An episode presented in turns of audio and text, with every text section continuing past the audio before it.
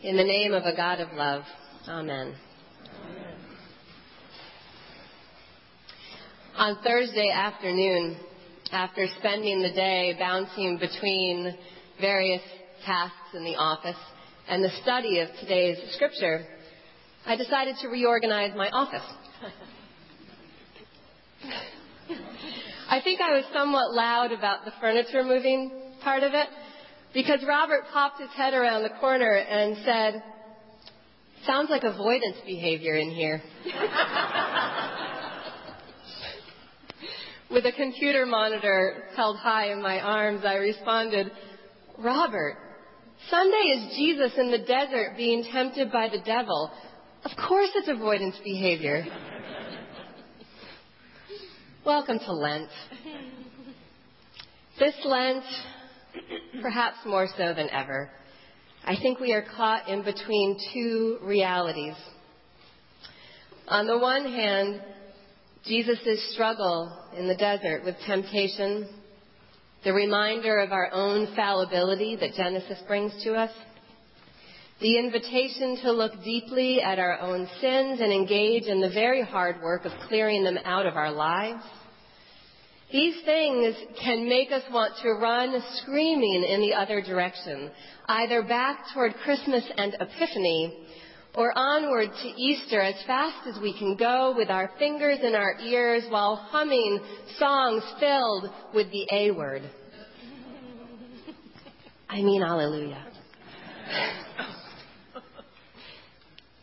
or at least they make me want to reorganize my office instead of tending to what I need to, which is thinking about how Jesus' time in the wilderness has anything at all to do with me with us.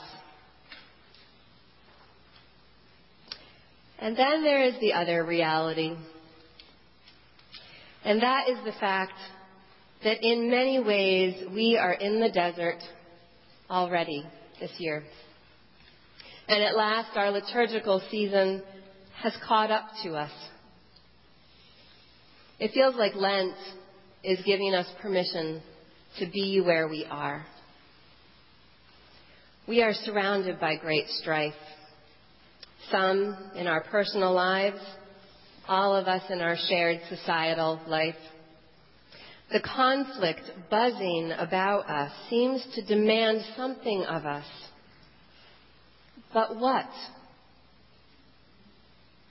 I don't think we can authentically sit here today and read about Jesus' time in the wilderness without realizing that we are being asked to step deeper into our faith by following Jesus from the waters of his baptism into his 40 days in the desert and then into a deeper ministry with him.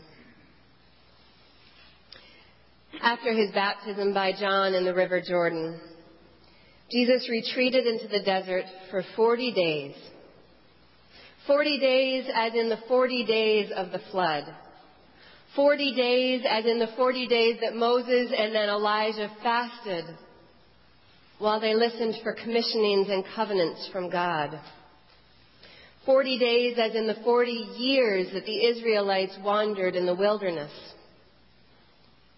40 days, as in our 40 days of Lent today.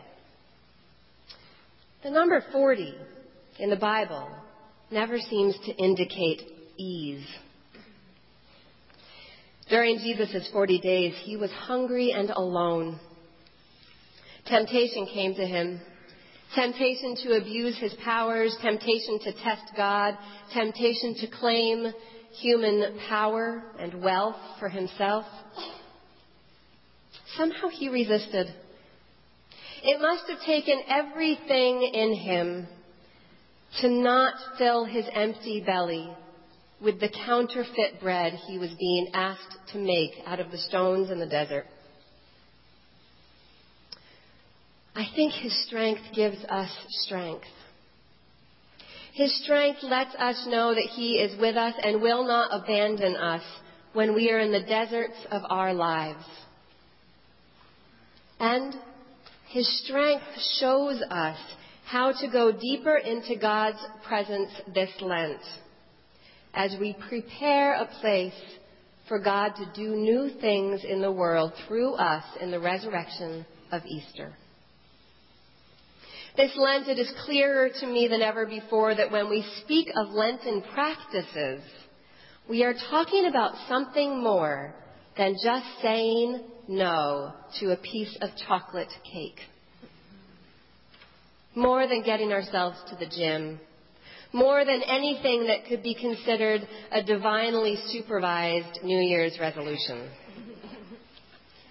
if we're talking about developing Lenten practices and disciplines this year, it seems to me that they have to be about getting closer to God and getting closer to who each of us was created to be, with the goal of being able to offer ourselves more fully to the life giving, healing work of God in this world. We have to be able to reach the end of these 40 days equipped to serve alongside Jesus more fully and more able to offer more space in us for Jesus to do that work through us.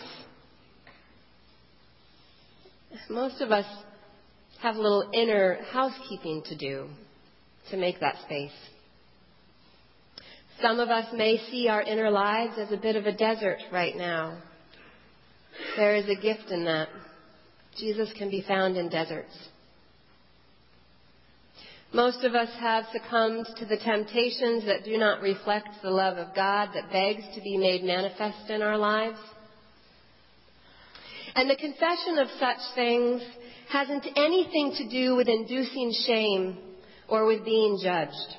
It has to do with self awareness and a desire to move ever closer to who we were created to be. It has to do with identifying the places where we need to make amends. It has to do with wanting to be a part of the love of God in this world and not wanting to be a hindrance to it. I know I have amends to make in my life. I know I have habits that stand between God and me. I know I have been dealing with the temptation to point fingers at a few public figures and thus turn a blind eye to my own part in the turmoil of this world. I know I have been checking Facebook far too often and checking in with Christ far too infrequently. And I have been reorganizing my home and my office because I am not yet sure how to reorganize my prayer life in a way that this Lent seems to be calling me to do. Now, don't get me wrong.